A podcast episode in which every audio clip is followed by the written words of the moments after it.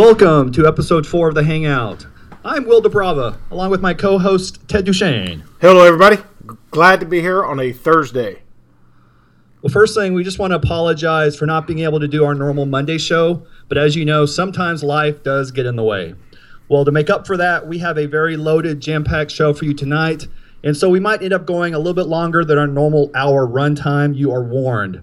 So, Ted, what are you drinking today? Today is a very special day. Today is IPA Day, National IPA Day, which means it's it's it's the day to drink all things hoppy.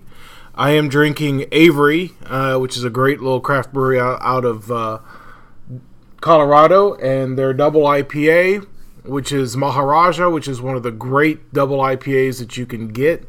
Um, widely available, probably nationwide. Just a tremendous, tremendous uh, hoppy, hoppy beer. What about you? What are you drinking?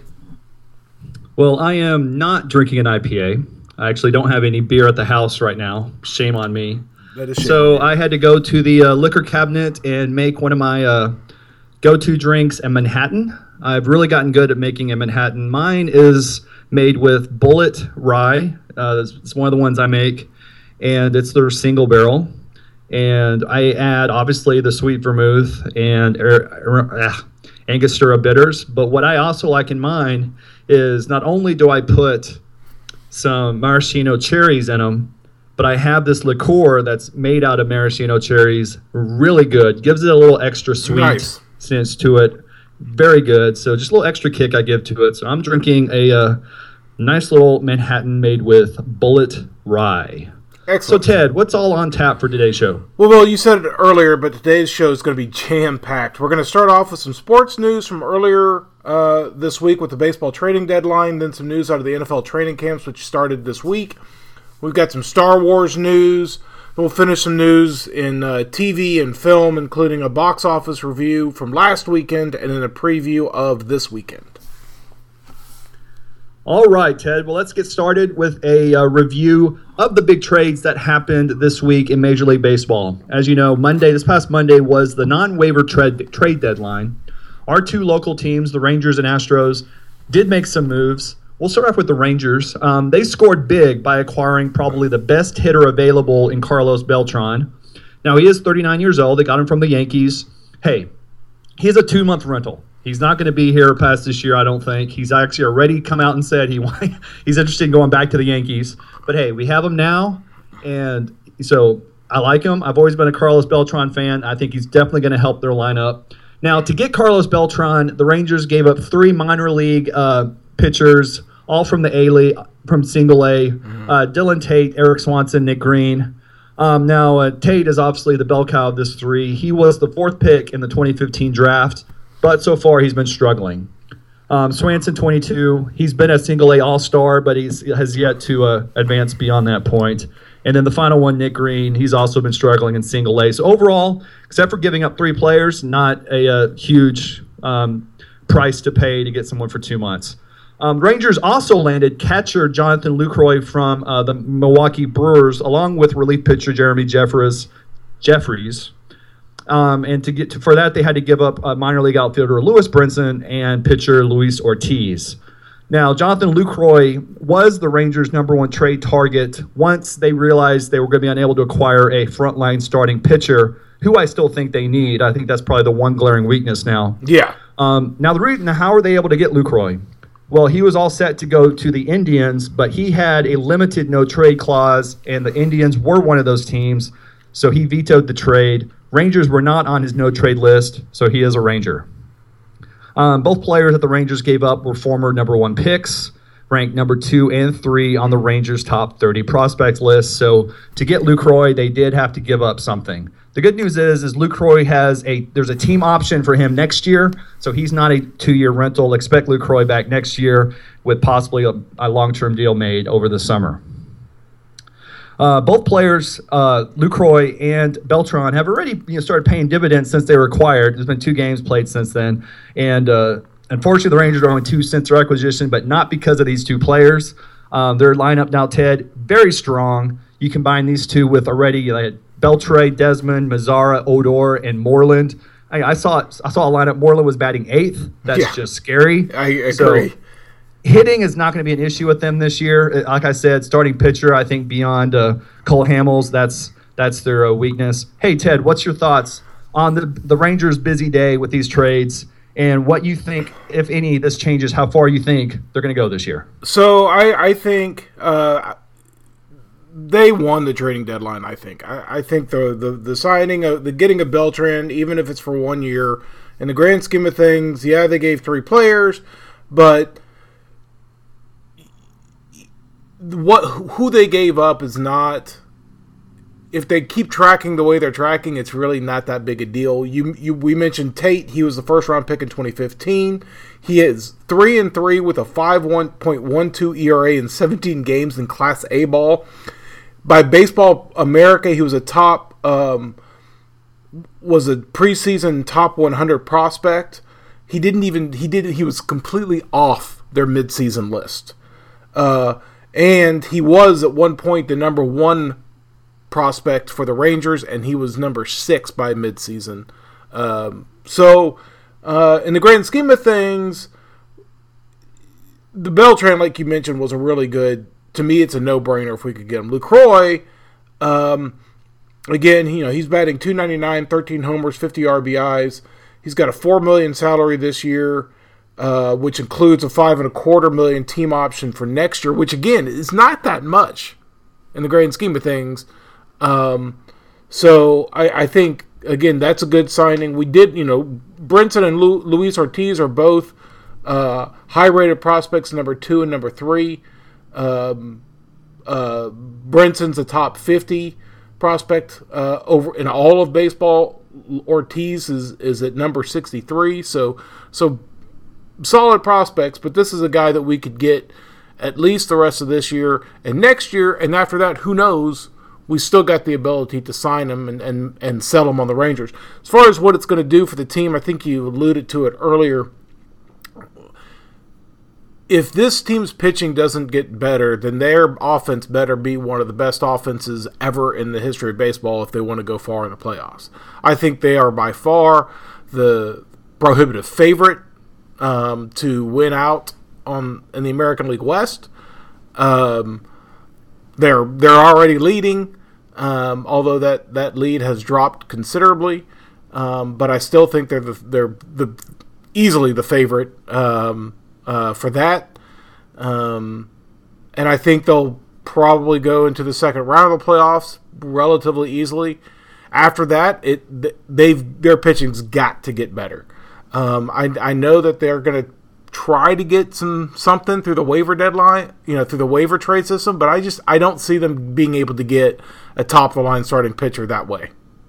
Yeah, I see. Yeah, Ted, I see it as they're hoping that the players that are on the DL now can come back and give them a lift. Um, Derek Holland and uh, Colby and, Lewis, and and and that you continues to get better and better and better and more comfortable. Yeah, the, I mean the good news is they they currently have the best record in the American League. They're a game up on the Indians, um, Baltimore, and Toronto. Of course, Baltimore's who they're playing right now. Right. Um, it's looking good. Um, so the, it looks like tonight they they could gain a, they could gain a full game on the Astros. Um, Astros are currently losing, but yeah, I, I do think, like you said, um, if they can get someone through the trade through the waiver deadline now, great. They're obviously going to try, um, but if not, they they're going to need um, one of Derek Holland or, or Colby Lewis to really step up, come back, and be healthy and be able to contribute. Yep. So uh, what uh, what did uh, the other local team for us, the Astros, do? Well, well the Rangers made some big moves uh, to remain in contention and, and stay in the lead. Um, the Astros stuck to making some small, quiet moves, trading uh, right-handed pitcher Scott Feldman to Toronto for pitcher Guadalupe, Guadalupe Chavez, as well as trading right-handed pitcher Josh Fields to the Dodgers for minor league first baseman Jordan Alvarez. They also recalled um, jo- Joe Musgrove, uh, right-handed pitcher Joe Musgrove from Triple A. Uh, Will, what are your thoughts about what the Astros did? Well, I think it's like you said. I mean, they did what they could do. I mean, they weren't going to give up the farm. Um, I think, honestly, the Astros are quickly probably going to realize they're battling for the wild card, and that's what they're going to hope for. They're going to hope that their younger player, the young players, continue to mature. Mm-hmm. Um, and get better, and that's what they're banking on.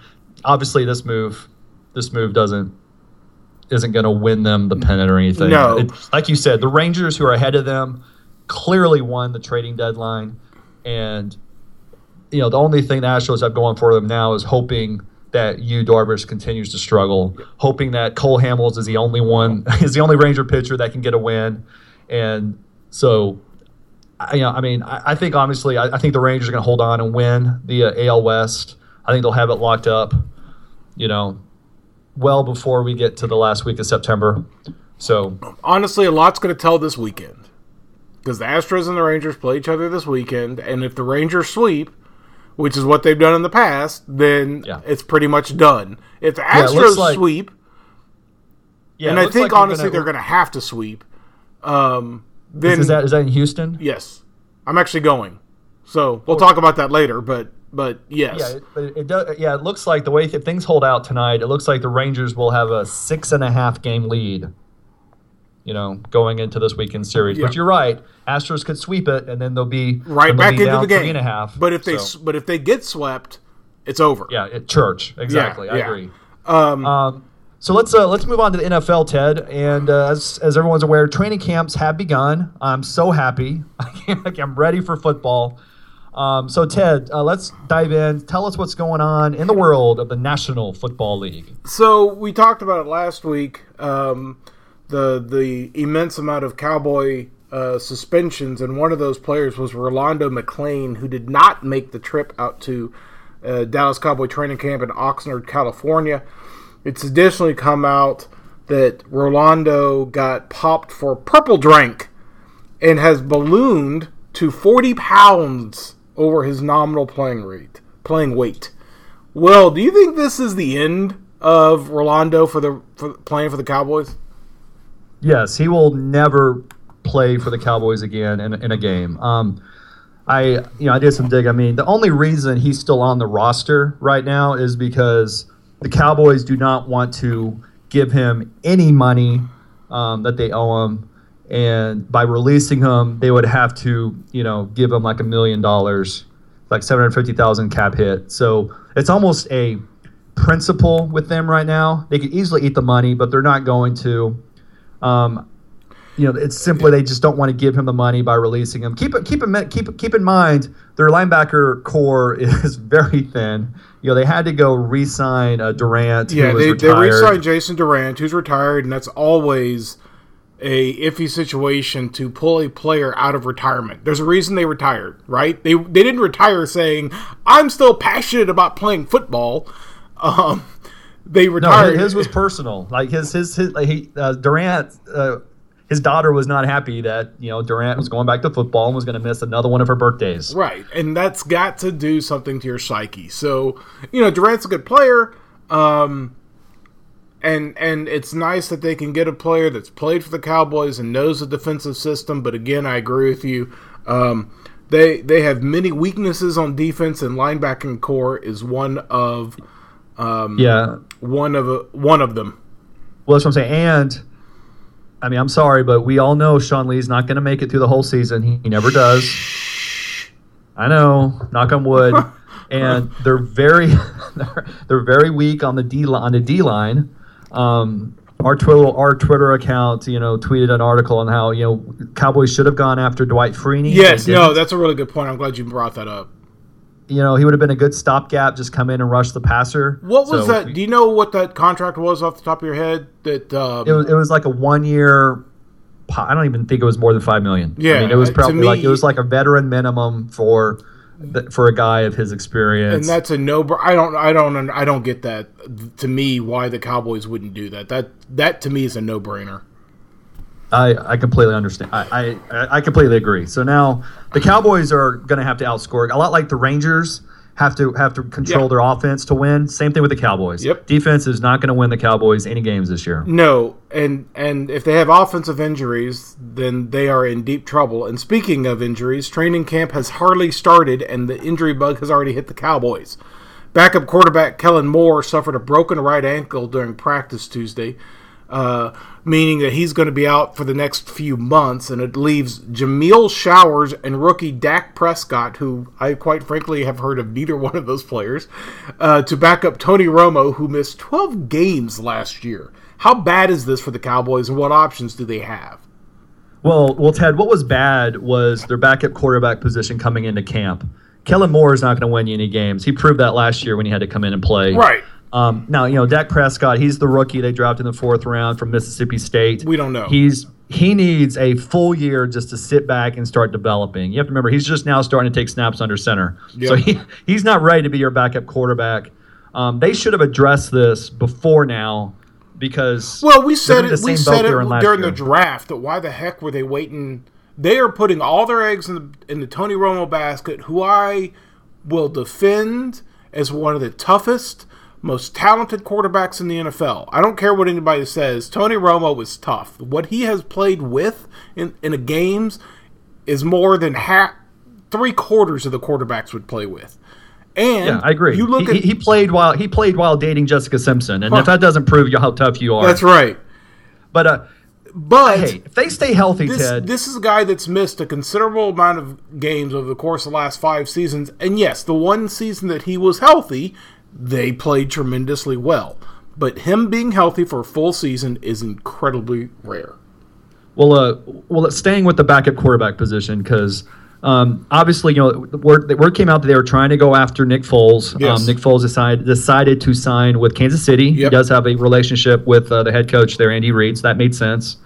Um, so who else can the Cowboys go after? They better go after somebody. So it looks like right now they're in they are in preliminary talks with Josh Freeman. Does that excite you that, at that does not excite me, Ted. No, he's he's sitting on the street. He's like at Home Depot right now. So yeah, yes, but in all honesty, that is who. We- so last year he played for the Indianapolis Colts, completed 15 of 28 passes for 149 yards, one touchdown and one interception in the 30 to 24 win over the Tennessee Titans. Um, yeah, no, it does. The only other choice that they have is they have discussed a trade for McCown with the Browns. yeah. but let I'm me- not sure the but if Browns you're the Browns, him up. but if you're the Browns, why do you do that? Well, You don't. You would ask, unless you're trying to get rid of McCown, you've got the Cowboys over a barrel. So you Yeah, would if say, sure, give me give Dez Bryant. second-round pick. Give me Dez Bryant, and you can have McCown. I mean, seriously. Or give me a second or third round pick, which you're not going to do for McCown. No. Um, now the whole, the whole league knows the Cowboys need a backup quarterback, so they're not going to just give them one. I, I agree. Um, breaking Rangers news. They won. They beat the oil, uh, Orioles. Yeah, good job. Um, it looks like yeah, the Astros currently are down two to one in the fifth. All right, so that's our Cowboy news. Um, on to the Houston team. They haven't had injuries, but they've had some contract issues. Initially, wide receiver DeAndre Hopkins did not report to camp, indicating that he was going to hold out for a better contract. However, his holdout lasted one day, and he showed up to camp. Uh, Will, do you think this is going to affect the team, and how do you see this playing out? Well, you know, Ted, I think the fact that he only held out for one day and came back is going to give him lots of probably props with the other players on that team. Keep in mind, J.J. Watt's the leader on that team, and so you're not going to do anything that's going to piss him off. Now, DeAndre Hopkins, I mean, you know, uh, for people that end up playing in our fantasy league, he is a top five player. This isn't, he's a top, you know, so if you got the fifth pick and he's up there, you grab him. He was a beast last year. He ca- he's like got stickum on his hands. And man. Everybody thought everything. that the only reason he was good a couple years ago is because he had Andre Johnson on the other side of him. But he proved last year that he he is his own man, and he is a top. He's a top wide receiver in the league.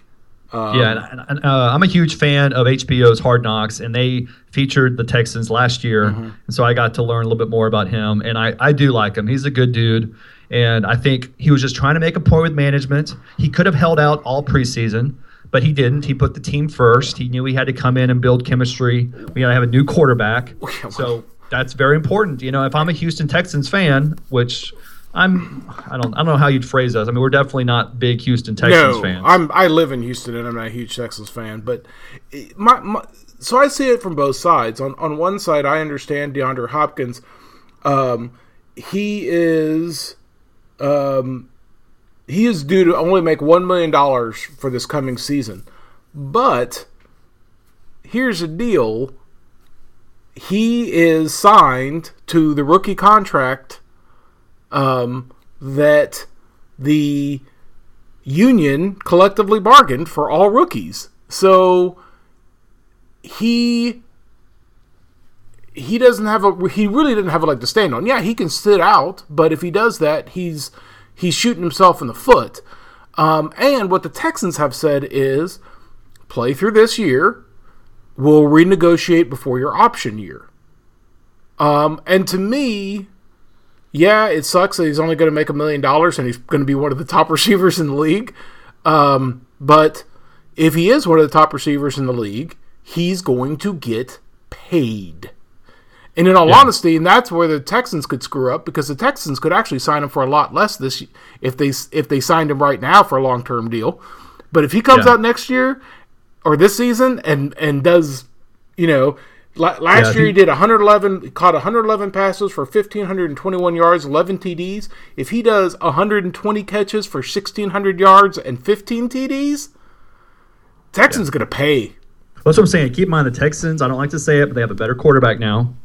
Oh, so, than they did last year. Yes, but that's what I'm saying. Like, have a better quarterback now. So anybody could, with a pulse would be better than he could have. He could have a he could have a much better year. And you're right. You, you could get him a lot cheaper by signing him now. He could end up being a top. Right now, he's a top five. He's number five in the pecking order among wide receivers. He could easily be three.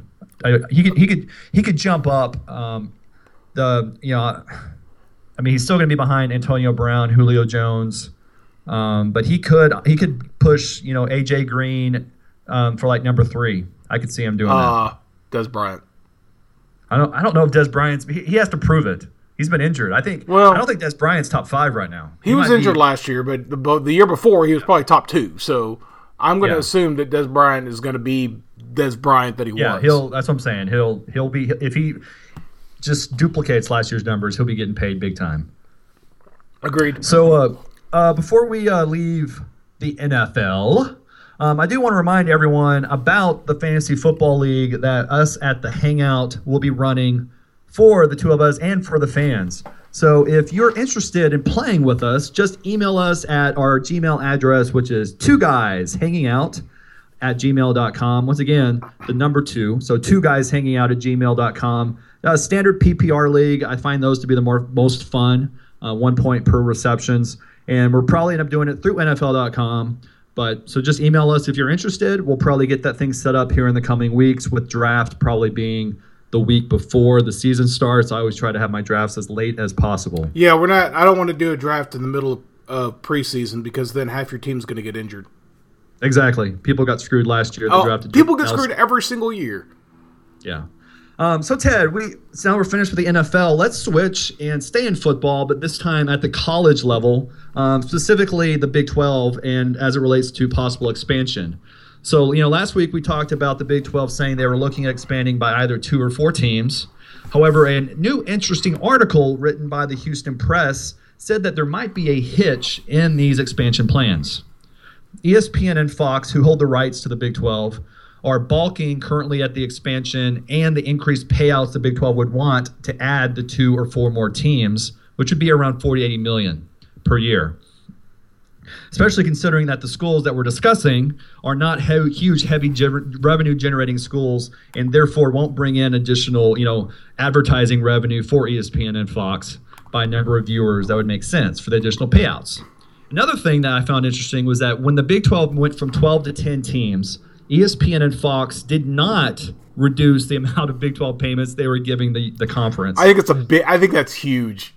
So exactly. So they played in good faith. So the Big 12 I think is going to be bad is going to look bad to now go after more money. Now, yeah, if they landed Notre Dame and Ohio State, that'd be one thing, but that's not what's going after. So, so Ted, does this news make you think that the Big 12 will not expand? I don't know, Will. I, this whole situation's a mess. Um, and, and quite frankly, Big 12 is in they're in they're in quite a pickle. I mean, on one hand, they almost have to expand to keep their revenues up.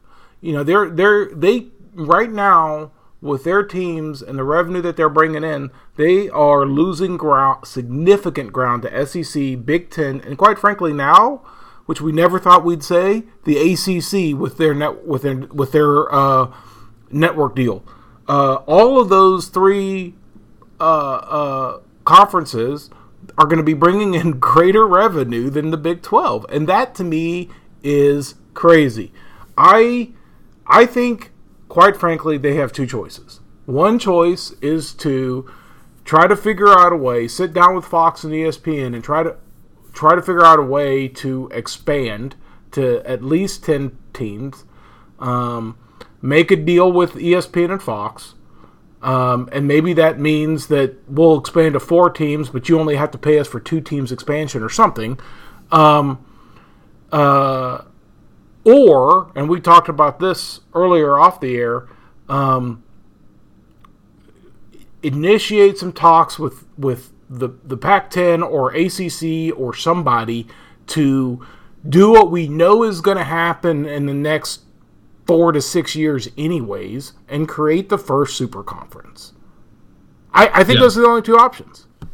Yeah, I agree because um, the Big 12 is easily on the verge of death, especially when word came out from the from this uh, columnist of the Austin American Statesman who talked to a powerful Texas backer that said, "Hey, ESPN could broker something regarding the LHN. You know, everyone kind of wants the Longhorn Network to go away, and even Texas is starting to lean that. Way. That way. was the honestly, the Longhorn. Sorry to interrupt. I got to say this. Like the Longhorn Network is the root of all evil because it's what even though the the A and M was for it before they were against it, um, it's what ended up driving a lot of team, you know, A and M and and other teams away because the it, whole financial yeah, it, deal. It, it, created jealousy out there. Yeah, um, you know, it, well, and it, I, created it. It basically kept Longhorns in the Big 12 because when they tried to leave and go to the Pac 10, Pac 10 said, sure, but you can't have the Longhorn network because we got the Pac 10 network,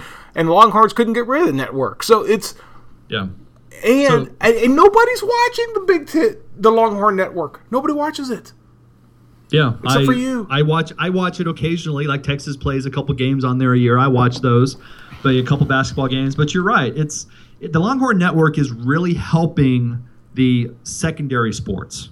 It's helping recruiting with those sports because all those sports are now on TV. So they're getting you know visibility, but they're not getting. But ESPN is not getting the big numbers they were expecting. Now, Ted, what I found interesting about this is because ESPN wants out. You know, ESPN's paying uh, paying Texas um, several million per year. So there's a there's a thought out there that maybe ESPN would give UT a buyout to end the to end the contract early of something in the round of fifty million dollars, which would coincidentally be the buyout to leave the conference. So there's now thought that UT might say, "Fine, you want us out of the you want to end the Longhorn Network, pay us out." We'll use that money to leave the Big 12 tomorrow, and next thing you know, they're in the Big 10 or they're in the Pac-12. See, I think they're going to go to Pac because they've had a long. They've been talking about going to Pac for a long time. Yeah, that's where they almost went to. I mean, they're, they're going to go to one of those two because they they also try to keep it about the academics. That's why they're never going to the SEC. Right. That's never going to happen. Um, so, of course, the closer we get to the end of the contract, the more likely this could become, in my opinion. So, yeah, this Ted how crazy would it be if the Big 12 doesn't act in time and UT finally gets fed up, takes the money, closes the network down. Next thing you know, they're in the Pac-12. And then and then that's when the U of H finally gets into the Big 12, right when the right when the Big 12 dissolves. I know, poor Houston. Exactly. I'm like, I'm pretty sure that's exactly what's going to happen. Yeah, I, I, that's why I'm with you. The Big 12 needs to be proactive. You know, find a conference join up, become the first super conference, and it's it, it, it maintains be a leader, Be a leader for the first time in a long time, and become the super conference that you know is going to happen. You know, we all know that in four to six years, there's going to be four super conferences. Be the leader and make the first one. I completely agree. So, uh, so Ted, let's move moving away from football now. And let's go into our favorite world in a galaxy far, far away. What's going on, Ted, in Star Wars land? All right, we've got a smattering of Star Wars news to talk about. First up, some Rogue One a couple of Rogue One uh, tidbits with the first official TV trailer being released earlier this week. Will, have you seen this, and what are your thoughts? Well, I have not seen it, but I've read about it, and when I once I once I read that it was basically just a trimmed down version of the trailer with nothing new, I didn't really. I lost interest to go find it. I could just go. You didn't miss anything. Again. You didn't miss I, what I read. This is what I wrote in my notes. Eh. um. Eh. It's I mean, nothing we hadn't seen before. It's nothing me, that wasn't. when Vader shows up, and I'm in. Yeah, right. No, Invader didn't. It was, it was the shortened um, oh crap, Saw Gerrera, who got who's got Uh, Forest Whitaker. Whitaker. It was like, like three words from his really cool speech in the one trailer, and uh, what's her name's "I'm a I, I'm a rebel, I rebel" thing, which I'm really not a huge fan of that. Um, so yes, you did not miss anything. Uh, the next Rogue One report uh, comes from Deadline and states that during the reshoots that occurred earlier this year and everybody was talking about, Tony Gilroy and not director Gareth Edwards was calling the shots behind the camera. In addition, there are now rumors that Tony Gilroy is supervising post production, again, not Gareth Edwards. Will, do you buy these reports and what do you think it means for Rogue One? Well, Ted, I do. Yeah, I do buy the reports just because it sounds like Gareth Edwards and uh, Tony Gilroy have done this before. They did it. They did it um, during Godzilla. Um, he basically, it sounds like when he needs someone to kind of maybe trim up the story, make sure the editing's editing's in the right pace, bounce ideas off of. Exactly. It would be like me making a movie and bringing you in and say, "Hey, do you mind bouncing this off you? What What do you recommend?"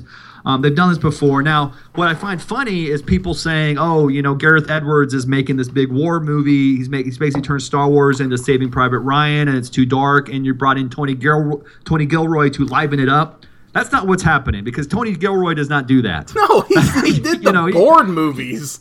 Exactly. He's the yeah. Now, what I could see him doing is maybe smoothing the story, making sure that you know the beginning of the film ties in with the end of the film, things like that. And and I could also see, I if we're talking about toning down the Saving Private Ryan thing, right? I could see Gareth shooting some pretty graphic war scenes. We know this is going to be a war film, right? We saw the trailer, uh, the the behind the scenes featurette, the three minute featurette that came out of Celebration a few weeks ago that was a pretty hardcore. I mean, there were explosions and people flying. I could see him of taking that maybe a bit too far, where it gets a little bit more graphic. And this is still the Star Wars universe. You you'll get to PG thirteen, but we're not going over that line. And they don't want to make a hardcore PG thirteen. And quite frankly, no. I don't think it's necessary. I still want my daughter, who's five, to watch this movie. I don't want her to be freaked out, but I, well, I, also, I, do want it to be more adult oriented than some of the earlier films. So I yeah. think Tony Gilroy, while and you kind of hit the nail on the head, while he's not going to tone it down and make it a comedy, he may be able to soften some of those rough rough edges a little bit. Yeah, and also keep in mind they want to keep the fantasy element of Star Wars. You don't want to make it too real because then you're taking completely out of Star Wars. And you know, you know, they did the five weeks of reshoots. Um, that's not surprising. Now, it'd be what what is cool, Ted, to go back in the time machine. This isn't the first Star Wars movie that's had dramatic production changes during re, during uh, reshoots. If you go back to the original trilogy, Ted, yep, the film's cantina scene where Han Solo faces off with Greedo and Han shoots first, even though that's not what you see in the movie now. That was completely revamped during reshoots. And in Empire Strikes Back, the shoot went so off schedule and so over budget mm-hmm. that creator George Lucas fired Gary Kurtz and brought in uh, uh, his producer, who was his producer on Star Wars and American Graffiti. And then in Return of the Jedi, he put Richard Marquand on as director, but then ultimately he George Lucas supervised and the, the, all of the shooting himself at the, the end. The rumors have always been that, that that guy was director in name only, and that George was was pulling the shots. The other thing I'll point out that if Gareth was really on the outs here, if he was if if Lucasfilm was not happy with him and he was on the outs, he would not have been at Celebration They did that with Justin Trank, and I know it was a different phase of filming, but as soon as they Yeah. as soon as Justin Trank started talking smack about his previous films and not playing ball and those sorts of things, I'm not blaming Justin for any of that, but I'm just saying, as soon as those started things started happening, they had a whole thing f- planned for that celebration with Justin Trank, and then all of a sudden he no showed, and it's not like he no showed. Lucasfilm pulled him, so I have no doubt that if he was on the outs, he he wouldn't have been uh, uh, so much highlighted at, Oh, at yeah. Celebration. Plus, I don't think they would have allowed Rian Johnson to put him in. We mentioned Yeah. it a couple weeks ago, where Gareth is making a cameo in episode um, eight. And I just Yeah, I don't exactly. I don't believe Lucasfilm would, would sign off on any of that if Gareth was on was was on the out. So No, I, I, think, a lot's I think a lot's being made of this. These two guys are friends. They've worked together. And I think this is as much Gareth, Gareth doing this as it is Lucasfilms. yeah. Because and- why would Lucasfilm bring in Tony Gilroy? Yeah, they they wouldn't. I mean, they bring in Spielberg. You know, they bring in a big boy. You know, what I'm saying someone in their in their family. They Um, bring but, you know, JJ in to do yeah, something. Worst case, you would bring bring him back in just to battle it. I mean, the, from what I'm hearing, this was collaborative between the two of them, not combative. Hey, we can go into examples where it's been combative. Go back to last year's Fantastic Four. Okay, that's that that's a negative. Someone coming in taking over, and so I don't I don't see anything of anything of this, Ted. I, I completely agree. So uh, our final Star Wars story, Ted, that I want us to discuss um, broke late this afternoon. I found it. I'm just prepping for the show up on StarWarsNewsNet.com. Um, looks like ABC and Lucasfilm are in talks for a future Star Wars TV series. Now, this isn't really breaking news, as we were expecting a TV series at some point. But I know us talking off air, we're thinking more and more maybe we'd see something on Netflix, but not necessarily ABC. So, Ted, now that we know that they're talking about a show, a TV series on ABC, what are your thoughts and what would you like to see in that Star Wars TV series? So a lot of this comes from a discussion that Channing Dungey, who's the ABC president, had at the Television Critics Association summer uh, press tour, which I believe we're going to have many, many quotes from that uh, later on in, in this episode. Um, I, I, I kind of don't want it to happen. Um, and I say that as a huge fan of the Marvel shows on Netflix and as a watcher, but not a huge fan of what ABC has done with um, Agent Carter and Agents of S.H.I.E.L.D., and they dropped Most Wanted. Um, I, I just, I, I really have zero desire to see a toned down Star Wars universe, especially when you look at what some of the previous rumors of TV shows from the Star Wars universe has been, which was the uh, uh, initial discussions from six, seven, eight years ago with HBO was a movie or a TV series called uh, Star Wars Underworld, which was going to focus on the gritty underworld of Cor- uh, Coruscant. Um, and HBO at the time didn't felt like it was going to cost them about five million dollars an episode to produce, and they just balked at that, which is funny because that's about the same number that that they're paying for uh, Game of Thrones. Uh, and this could have been a Game of Thrones type show for for HBO. Um, I, I still would like to see if we're going to see a TV show at all, and I'm honestly, I get worried about those TV shows because Yeah. if if there's a TV show, I'd re- I would I would prefer it to be something like Underworld, where it has zero to do with anything in the movies, anything Yeah. other than it's in the same universe. But I don't want it to tie in characters. I don't want it to do any of that because, as we've seen with Shield, when you force those sorts of things, it just doesn't work. Yeah, what what I prefer is a Netflix series based on the old Knights of the Old Republic. Yes, because that then you can because do you can, anything. I mean, or HBO. You know, could be HBO or Netflix because you can go Game of Thrones. I mean, you can do so much there. It's thousands of years before the Star Wars universe time period, so you don't have to worry about shoehorning in Han Solo or you know a Skywalker or anything like that. And I'm a huge fan of the Knights of the Old Republic video games. I'm praying we get another one one day. Please, God But that's the show I want to see. There's nothing that ABC can do that's going to entice me. I'll watch course- it, but like, Yeah, I- I'll watch I'm- it. I'm scared it's going to be crappy, and I just, I would much rather see them on Netflix or don't do it at all. Just do it right. And I and and here's the thing. Yes, they're all owned by Disney, you know, ABC and Lucasfilms, but I believe that Kathleen Kennedy, as as the head of Lucasfilms, is not going to allow that product to be poorly managed by ABC. I have confidence in her. So they can talk, and if it shows up on ABC, then I will have hope that Lucasfilm is completely running the show and they will do the right show. Yeah. And so we'll uh, definitely keep tabs on this, and once we know anything more, we will share it with you. So, Ted, let's switch over and start discussing some TV news, starting with our show we've already talked about, mentioned, but our favorite show on TV right now, Game of Thrones. Yeah, as, as we mentioned, the Television Critics Association summer press tour was over the weekend, and HBO confirmed that Game of Thrones is going to end after eight, the eighth season, with both the seventh and the eighth season being shorter than the historical ten episodes. Uh, I believe the seventh season's already been said that it's going to be seven episodes. I'm not sure if they've announced what what the eighth season will be. Will, do you think this is the right move on HBO's part to stop Game of Thrones at eight seasons?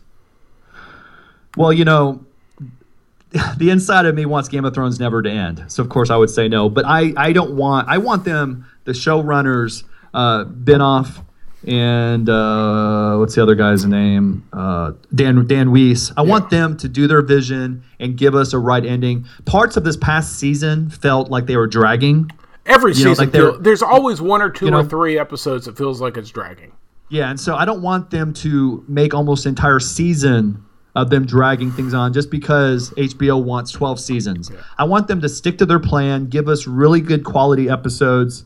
And I, I yeah, I hate the fact that we're not going to get another 10 episode season. The next two are both going to be less than 10 seasons.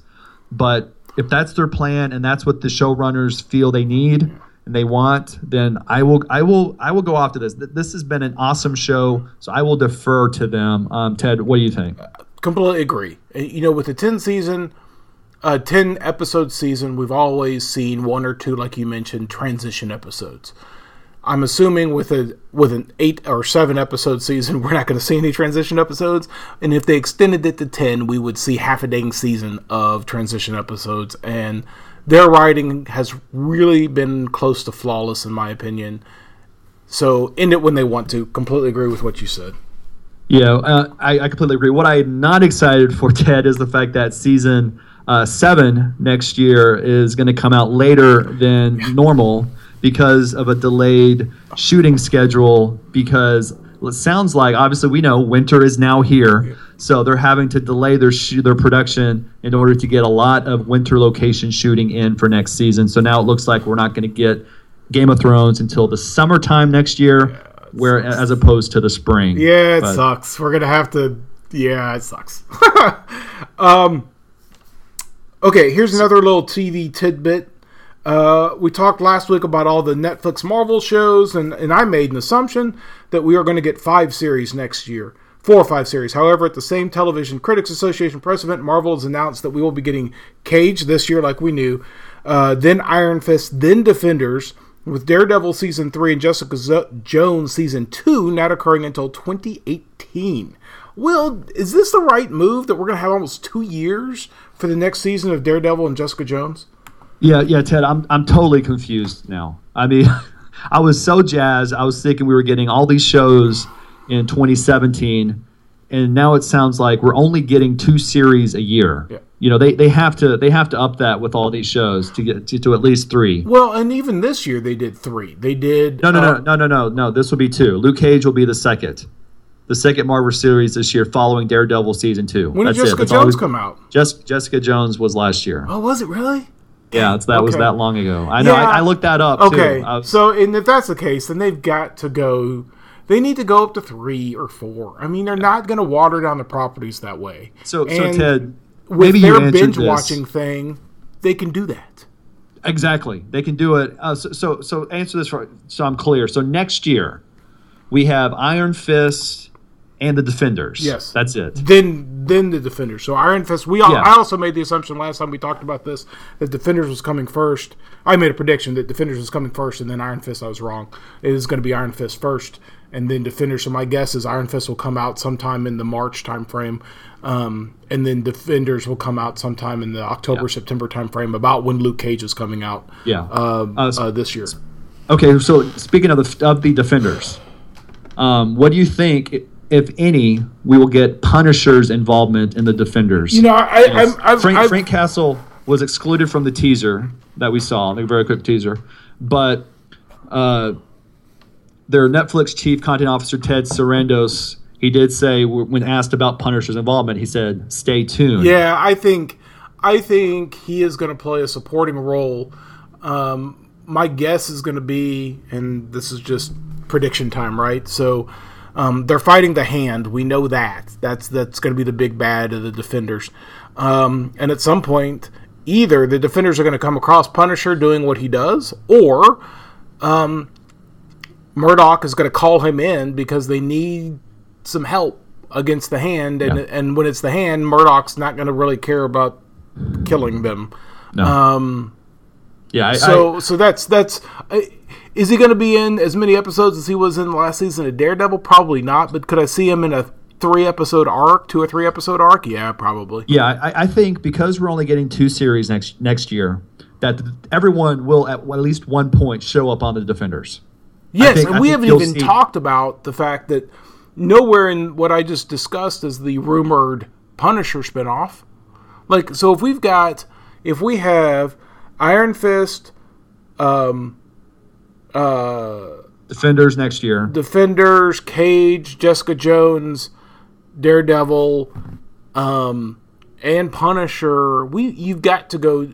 We're, people are not going to wait three years for their next season, especially when the next season of uh, Iron Fist. You know, I'm assuming that Iron Fist and Cage are going to both be very good. So I'm hoping instead of doing a second season of Cage and a second season of Iron Fist, they they they combine them into Heroes for Hire, which is what Iron Fist and Cage are.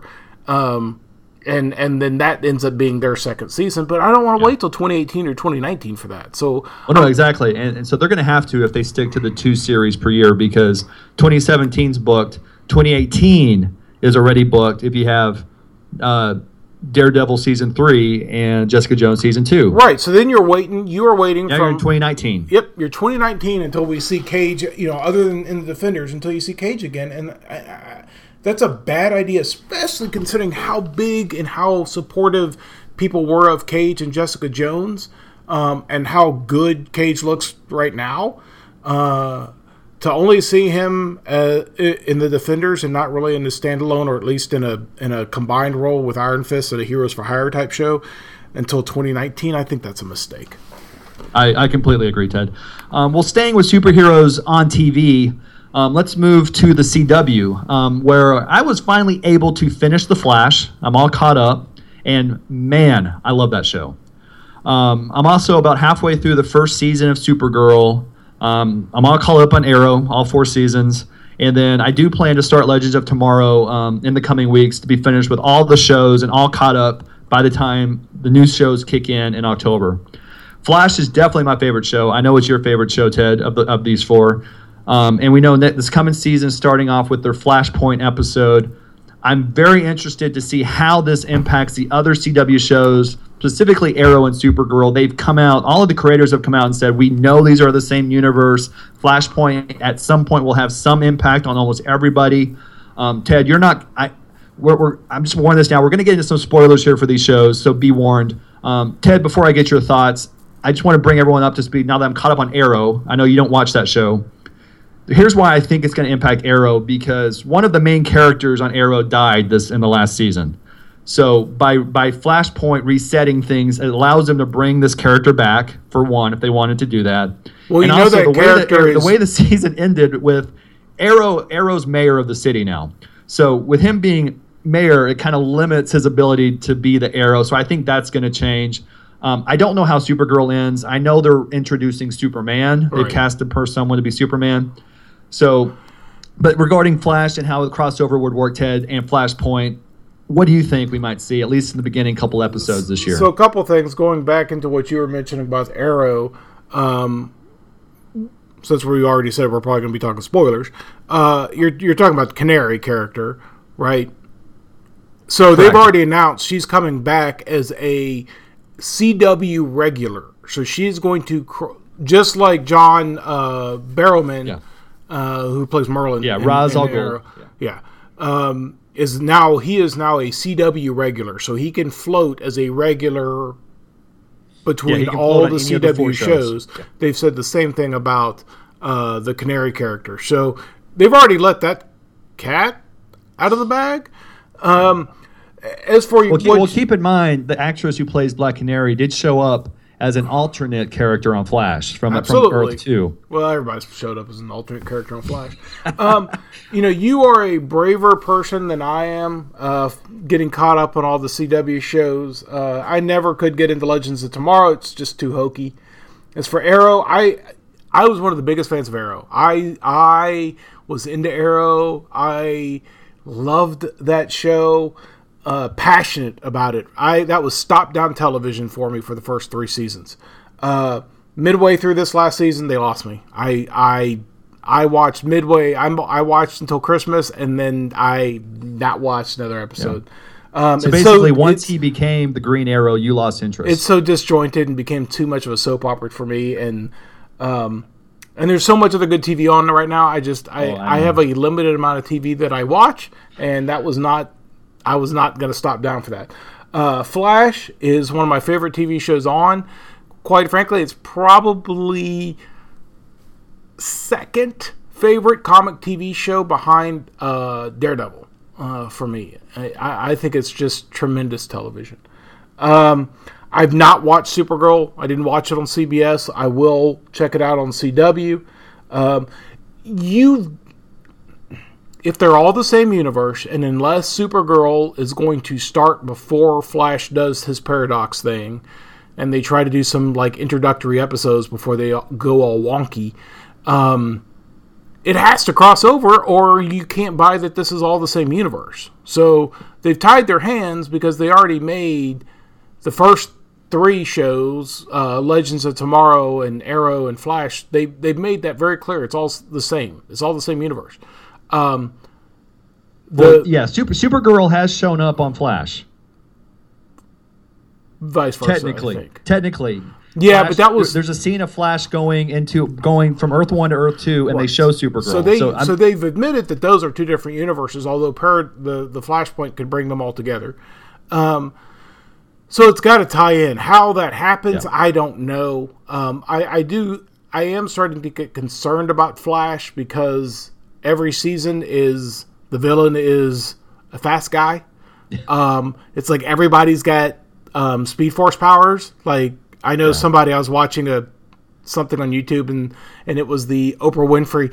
You've got the Speed Force and you've got the Speed Force and you've got the Speed Force and I'm like, it's that's how it is, right? Exactly. well, it's like in the okay, first we're going to go to Earth ha- Four now to bring the villain well, in. in the It's like, first yeah. season you had it. was where it was you know Thawne and and and and Flash, and then this season, good God, everybody had. I mean, there's like six people at the damn Speed Force. So I at some point they have to expand past that, and I'd love them to bring back like Grodd and let him be the super bad guy for for a whole season. It's one of the things I love about Yeah. Flash is they don't have this villain of the week. I mean, they mix villain of the week type stuff in there every once in a while, but every season has this overarching bad guy. And Well, I do. that's well, one you of know, the things goes- I love. I, I agree. This this goes to what you said about you know like John Barrowman, for example, being a crossover. The one thing I do like about Arrow, yeah, the the dr- the soap opera thing I don't like, but it is the most real of the shows. You know because you know Arrow's not a superhero; he's a normal It's guy. the less. It's the least. It's let's the most rephrase that. Yeah, you have It's magic. you have magic and It's the like that. least comic booky. I would not say it's the most real because there's a lot of things on Arrow Well, that no, are not real. Exactly. It's it, it's more grounded, I guess is the best term. But like John Barrowman, who is Ra's al Ghul, it's gonna be really cool to see him cross over into Flash and Supergirl. Yes. Because Absolutely. yeah, because he would be a different kind of a different kind of um, bad guy that you could have for all the shows. But uh, I'm just happy to be. One reason why I'm watching Arrow, it's you know. it allows me to stay married. Yes. My wife got into Arrow a lot sooner than I did, and so I basically made an effort to catch up. It's not a bad ep- it's not a bad show, and if you've got somebody to watch it with, it, it makes it bearable. I am sure. Yeah, and she loves it because of the soap opera Yes. part. That's why she likes it. It's why Um, hey, so I like I used to like wrestling because of the soap opera part. So to each their own. Hey, my hey, sh- my wife loves wrestling. We watch wrestling too. She, but she tunes out. But when then when the divas show up, she's all engaged. There you go.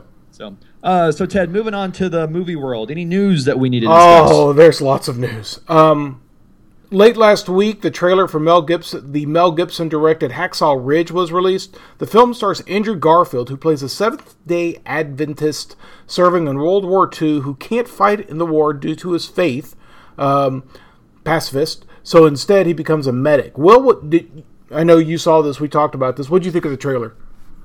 I loved it, Ted. I, I cannot wait for this movie. Mel Gibson is a great director. Um, I love how Andrew Garfield is playing his role. I mean, it, it's really good. The, the rest of the cast I really like. Um, it's got the what's that guy's name? He was in. Um, he was in the. Um, okay, I'm not gonna. I'm not gonna keep talking. He was in Avatar. He was the main guy in Avatar. Oh, Sam Worthington. Sam Worthington. Thank you. You're welcome. And great, great cast. I can't wait for this movie, Ted. Um, what were your opinion? Same. Um, uh, I, I hope you know Mel Gibson is a tremendous director. Uh, the movies he has directed have been some of the best movies ever. If you haven't seen Apocalypto, go run out and get it.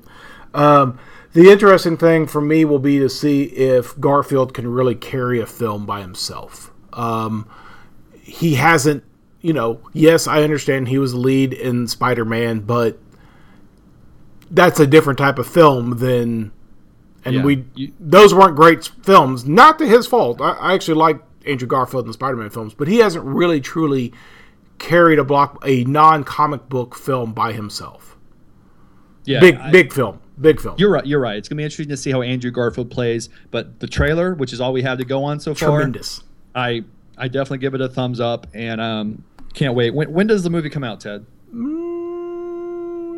you remember? Oh. winter we're just gonna say winter Yeah, yeah, I believe I believe it is. Yeah, I think it's like maybe October. no i thought it was later Let's see. All right. While you're doing that, um, it hasn't even been released yet, but Fantastical Beasts and Where to Find Them already has a sequel announced. According to the Hollywood Reporter, the world of Harry Potter is going to continue to grow, with a second Fantastical Beast scheduled to hit theaters on November 16th, 2018. The first Fantastical Beast hits this November. According to the report, the second film could cover the rise of Gellert Grindelwald, a dark wizard that came to power during the time of World War II.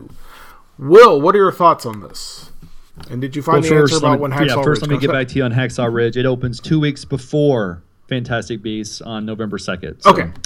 you got that going. As far as this, uh, first let me say I'm very interested in the in the Fantastic Beasts movie this year. You and me both. Um, just going back to the Harry Potter world, I'm all in. I've been to the Harry Potter theme park uh, at uh, Universal Studios in Florida. It's really awesome. We're pl- I know we're going to plan to spend an afternoon there next year when we're in Orlando. It's just, I love that world. As far as the sequel um, being about Gellert Grindelwald, I, I'm I, I buy it, man. I mean, I buy anything that starts bringing us back toward the Harry Potter uh, time frame that we're all aware of. And just to refresh everybody, as far as who Gell- Gellert Grindelwald is, well, he's the baddie that tried to put that tried to put forth all the Deathly Hallows with Albus Dumbledore before Albus realized, you know, hey, he didn't want to really go that far, and so he com- so basically he went he combined himself with he got together with Bathilda Bagshot and the two of them went out and searched for the Deathly Hallows and then basically fell apart when he had a duel with Aberforth and um, Albus Dumbledore that resulted in their sister's death. That's where they stopped being friends. Um, and then obviously Grindelwald went to prison, and he eventually he eventually uh, had his death by Voldemort when Voldemort came searching for the Elder Wand, and he would not tell him. So I'm definitely interested in the startup of, of how uh, he came to be. You know, he's from Germany. He went to the German Wizarding Institute of Durmstrang. Yep. So I'm, I'm all in on this. How about you, Ted? I, I am too. Uh, I am too. I I'm with you. I love the Harry Potter world. I love the expansion of it. I love all those sorts of things. I've only got a couple of issues.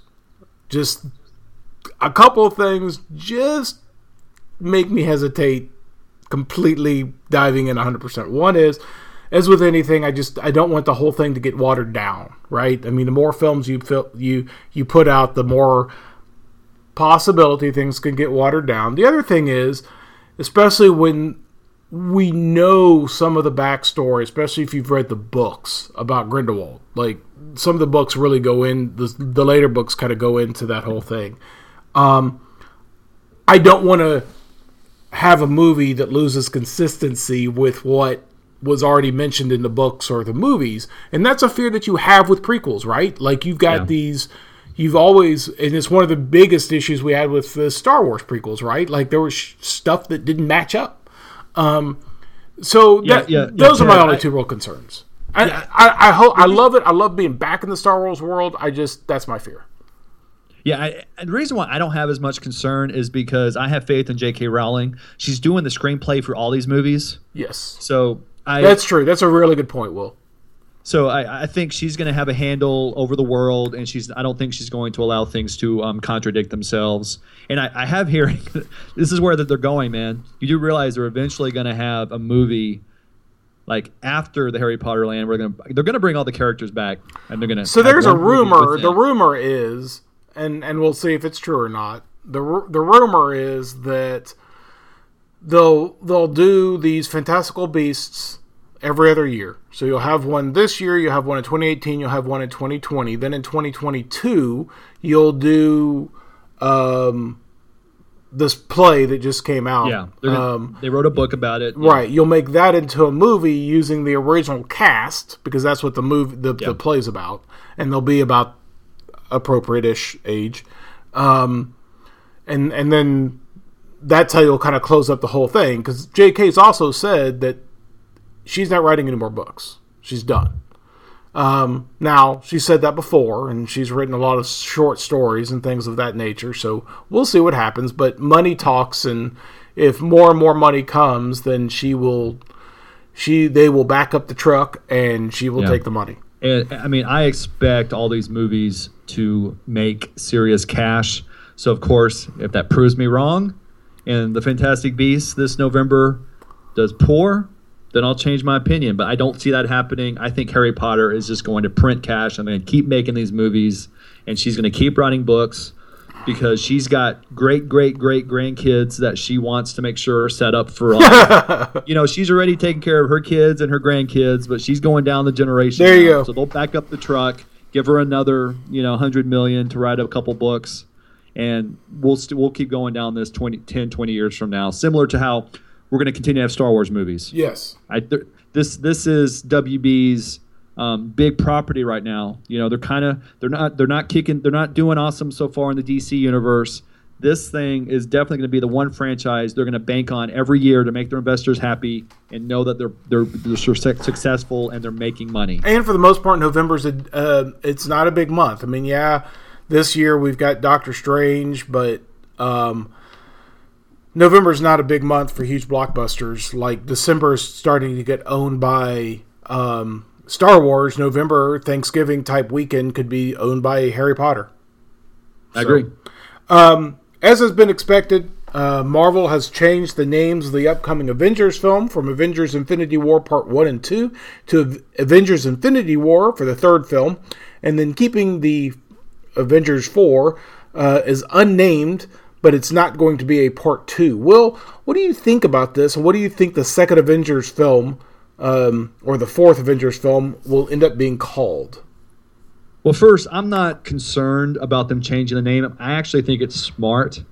Um, you know, Marvel, the whole Disney team, you know, they're smart. They they realize that I think the public's getting um, part two fatigue. You know, this started with Harry Potter. We were just talking about Harry Potter, where they decided to make the last book two movies. Then you had Twilight. Then you had Hunger Games. And they didn't do well in the box office because people are like, why do I want to go to part one and just see half the story? And then part two ends up just being a big action film. So I don't really, I don't, honestly, I don't think it changes the story. I think they know what they're going to do with these movies. Um, it wouldn't shock me. I mean, I, honestly, I, because you're not you're bringing Thanos Thanos in to be the big bad in Infinity War. I don't see him getting killed off. I can't. War. If he is, it's going to piss me off because obviously we know that The that's one of the big weaknesses of a of Marvel films, or one of the big complaints. I'm not sure it's completely valid as weak villains. Killing Thanos in one film would be would be weak it would be terrible. Also, you asked me what I think the name of the sequel is going to be. That I don't know because I don't think we're going to know that until the first movie comes out because I think it's going to be a giveaway from what happens in the first movie. Yes. So I could see the title possibly being uh, being revealed like in the end credits of Infinity War. That'd be I pretty could see awesome. it being you know what I'm saying? That'd be pretty hey, awesome. Join us a year from now for part two, which because I, I could see the first Infinity War kind of ending with Thanos getting all of the Infinity Stones I agree. and then he start. Then, he, he- then basically it has an Empire Strikes Back ending where he's the big bad. He's got the big weapon, possibly kills an Avenger with it at the very end. Who knows? And then segues into the next Avenger next year. Um, you know, I did look at all of our release dates we have coming up through the May nineteenth, May 2019 second Avengers unnamed Avengers film. You know, we have obviously Doctor Strange this November. And then in 17, we got Guardians of Galaxy 2, Spider Man Homecoming, and Thor Ragnarok. And then in 2018, we have Black Panther in February, and then the first Infinity War. So then that's going to play off a lot of these movies prior to it. And then between Infinity, the Avengers Infinity War, and then the untitled Avengers Avengers project, we still have in 2018 Ant Man sequel and Captain Marvel. Mm-hmm. So that's what we have coming up. I think we I, I think we both expect Captain Marvel to show up before her movie. I think you said it. You said you expect her to show up in the Infinity War first Avengers film. Yeah. I completely agree. Perhaps at the end. Um, but then we have the second Avengers film, May 2019, and I think that's where this whole phase completely ends.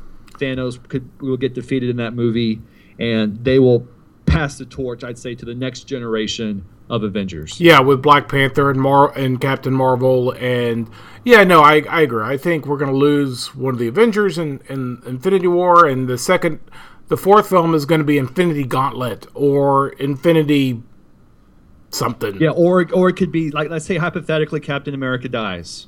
I could see I could see the second Avengers film being some sort of homage to like the death of Captain America, Yeah. something they don't want to give up. So they, they wouldn't give away right now. Yeah. Oh yeah. Yeah. Yeah. Yeah. Absolutely. Or Iron Man or any of the other main characters. I I agree. Um.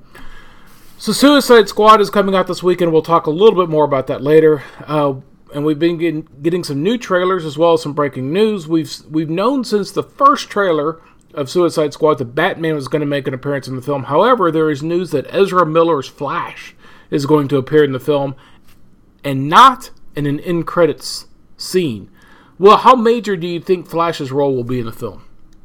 Not major. No, I, I- think it's going to be same thing as in Batman versus Superman. I think it's going to be a quick. I mean, honestly, it could possibly be a dream sequence. I mean, it, it could. I don't know, man. I, I, don't, I don't think they're going to go into any backstory with him in this. They're going to save that for his solo film. Agreed. So it could simply be another fluky thing where he shows up and he says, you know, not the whole "Am I too early?" thing, but you just see him kind of pop in Yep. and then immediately pop out. So he's- I he's- think he's going to be a thread through all these DC films. I think you could see him popping up in Wonder Woman, where he's doing these time travel things and talking to these di- different pe- groups of people at different times. And you're going to see him pop up in Suicide Squad. You're going to see him pop up in Wonder Woman. You're going to see him pop up in Cyborg or whatever. Um, I, I, that's my prediction. So Yeah, I'm with you. that's I a- think it's going to be minor. Yeah, that's a great point, Ted. I could, that's that would be good um, tissue to bring all the movies together, kind of that that thread that just is in every movie. Great, yeah, that's a great idea. So, um, and we'll get to the bo- how he did in the box office this weekend, this last weekend, um, with J- with Jason Bourne. But Matt Damon is getting some significant grief for his next role.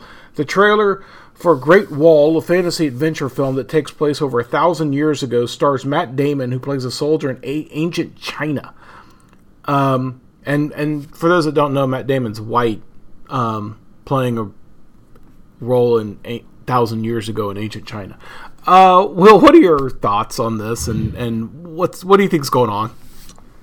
Yeah, as a fellow white guy, um, I mean, I, I I totally understand um, the public's kind of outrage, and you know they're saying the Hollywood just continues to whitewash um, their films. particularly you know as it relates to Asian characters. Unfortunately, um, if if you for, for those that don't remember, you know we also have uh, a non-Asian playing the ancient one in Doctor Strange in Tilda Swinton. Um, who's Tibetan in the comics, and then also in Ghost in the Shell we have Scarlett yeah. Johansson playing the lead character, and, and we had the um, uh, the well, Aloha film movie. where you had uh, some a white female actor I can't remember her name playing in Hawaiian. Yeah, so so so in the Great Wall, you know, we have Damon playing a European soldier who fights monsters on the Great Wall of China. yeah. So you have yeah, so you have a couple um, Asian actors who are posting, you know, on social media, basically calling on Hollywood to stop per- perpetuating the racist myth that only a white man can save the world.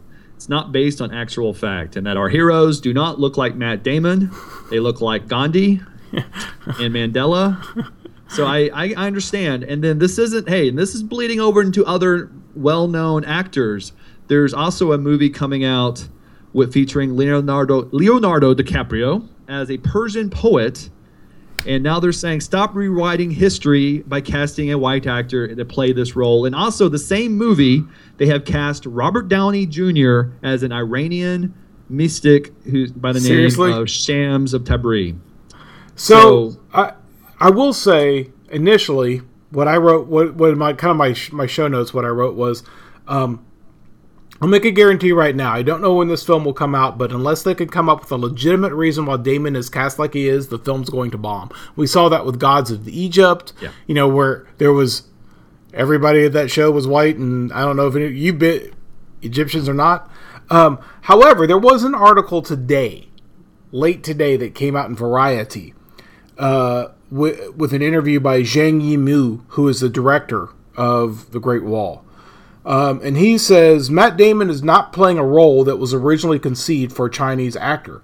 The arrival of his character in our story is an important plot point. There are five major heroes in our story, and he is one of them, and the other four are all Chinese. I have not and will not cast a film in a way that was untrue to my artistic vision. Um, so, it's got a bunch of mystical warriors it's obviously not based on reality. So again, I'm with you. I think it's stupid for the whitewashing. I I will hold my condemnation of this until I see more of the trailer trailers. This trailer yeah. focused on Matt Damon because it was an American trailer, and they're going to focus on the people that we know. Yeah. Um, hopefully, the next trailer is released does not do that because it well, takes some people well, off. Ted, well, Ted, let's have full disclosure here. It works the other way around. We've got Transformers being written for a Chinese audience just so they can make more money overseas. Absolutely. So, you know, Matt Damon is going to draw an audience. Leonardo DiCaprio is going to draw an audience. The reason why Gods of Egypt bombed wasn't necessarily because it was a whole bunch of white boys. It was because the movie was bad. Well, that's true, you know, but it didn't it, help. It was a bad movie. It didn't help. Well, and Aloha was that way. I mean, Aloha wasn't a horrible film, but people were so upset because it was based off of a book that had a Asian Pacific uh, Islander uh, in the lead role, and they cast it with Kate Hudson or whomever it was. Yeah. Um, okay, let's see what's next. Well, next Ted is um, since we missed our Monday show, um, and before we get into the movies coming out this weekend, along with um, our box office predictions. Let's do an, a review of last weekend's box office results. So, Ted, take us through last weekend's box office. All right. Um, last week, uh, Jason Bourne came in first with just under $60 million, 59.2. Star Trek Beyond at 24.7. Bad Moms, The Secret Life of Pets, and Ice Age Collision Course. Uh, that jives with exactly what you and I yeah. said. We yeah. had and the so, order down perfect. We we had the order down perfect. I overshot the gross for Jason Bourne just a little bit. Yeah, you did. By about twenty million dollars. yes, so. I was four million dollars off. I just want to point you, that out. You you nailed it, man. So you you win the week. I'm getting Definitely. good at this whole guessing. This the I was off by like a million dollars last week. Yeah, so I mean, so, so obviously Jason Bourne. If I had to say what surprised me, I mean, I expected more from Jason Bourne. I you know, I thought it did do the second. it has the second international box office to all the Bourne films. Yeah, I, I, I mean, I thought they were do, they would do as much per per theater as Ultimatum did. They didn't. Yeah. So that that's why they didn't hit the 80 million. But you know, they still had a really good showing.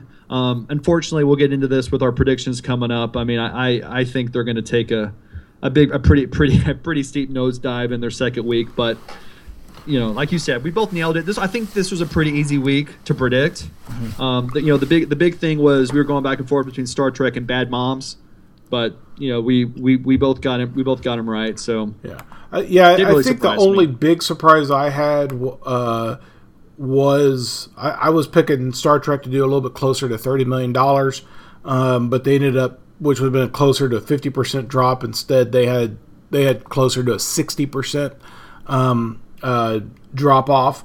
Uh, but that that to me is yeah. really the only major surprise.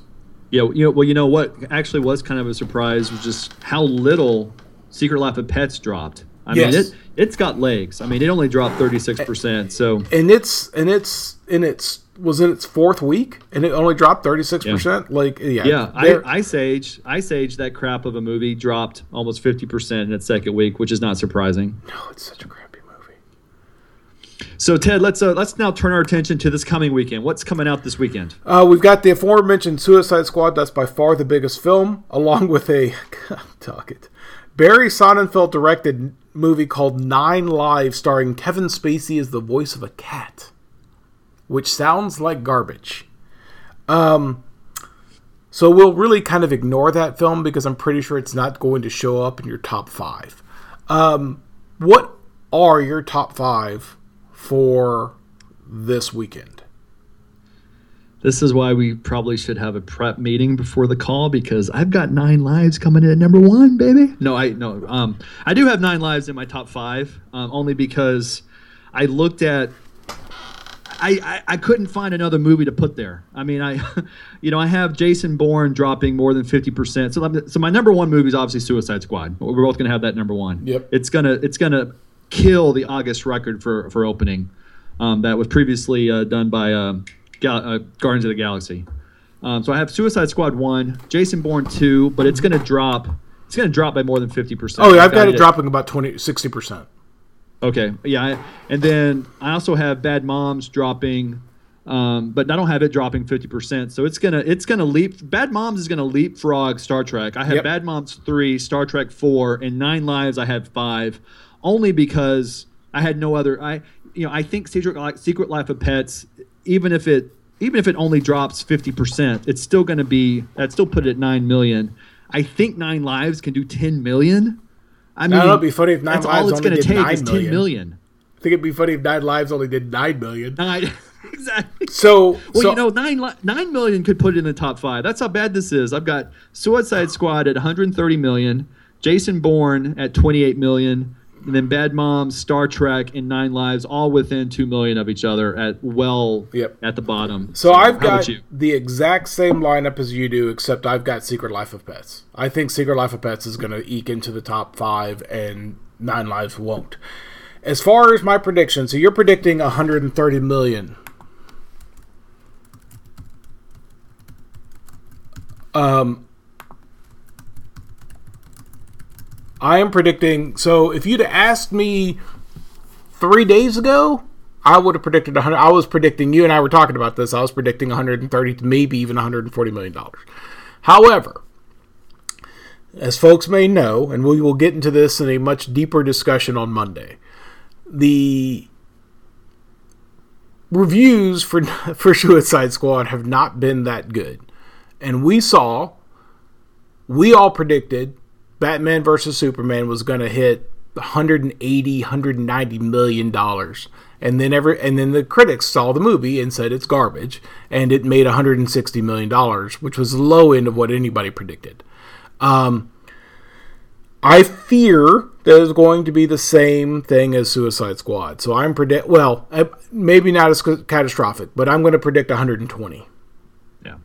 Yeah. I, I went back and forth. Earlier today, I had it at 135, and then I dinged it another 5 million just because, like you said, the the the reviews. So- And like you said, Go ahead.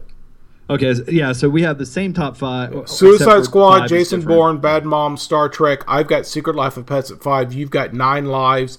You've got Suicide Squad at 130, and I've got Suicide Squad at 120. Yeah.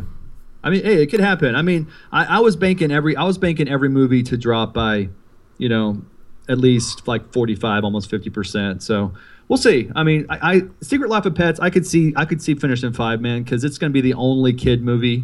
If it Um, drops so it's another, if it, but yeah, but see, it only dropped 36.1 percent. It's the only kid movie that's any good because Ice Age sucks. Yeah. So if it drops, if it drops another 36 percent, it's going to get Well, more than 10 million dollars. Then, then you're fine. Yep.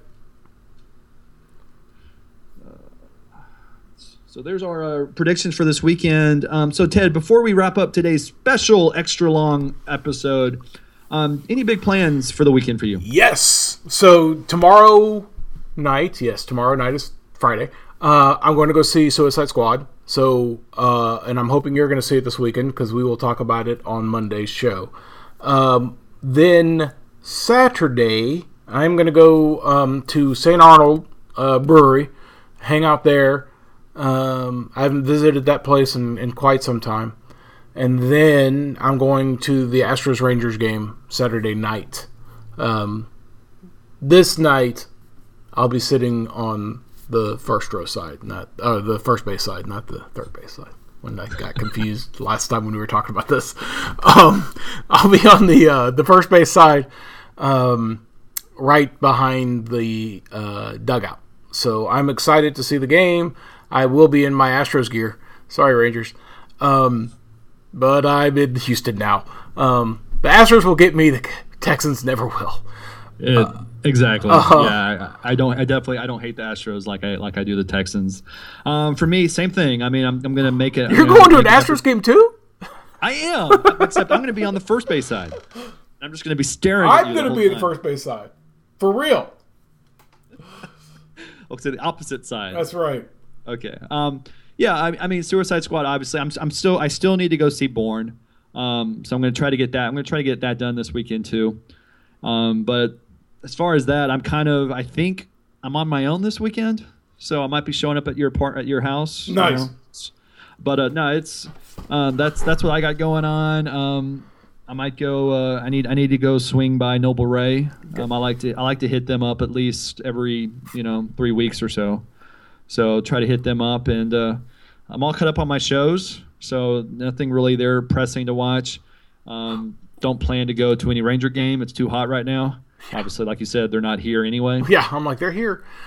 But uh, yeah, that's that's my plan, man. Suicide Squad movies and possibly some beer. Cool. Well, that does wrap up our show. Um, so, where can they find us, Will? Well, Ted, uh, before I go over that, I would like to first ask everyone a huge favor. After you're done listening to the show, can you can you uh, please go over to iTunes, even if that's not how you're listening to us, and give our podcast a rating? That would be greatly appreciated. Um, so now this is where we can be found um, on Facebook. Um, our name is official the Hangout. Um, Twitter, Instagram, um, our handle is to the Hangout. Uh, once again, that's the number two. So to the Hangout, and then email us two guys hanging out at gmail.com. Questions, comments, um, give us questions. We'll read them on future episodes. Me personally, you can hit me up on Twitter and Instagram at Will Doubrava. D O U B R A V A, two L's, W I L L. So Will Doubrava. Ted, where can people reach you? I am at Facebook, Twitter, Instagram at Barley Vine, B A R L E Y Vine. Well, Ted, that wraps up it for another episode of the Hangout. We want to thank each and every one of you for listening and hope that you join us this coming Monday for our next episode. For Ted Duchesne, I'm Will Doubrava at the Hangout. Good night, everybody.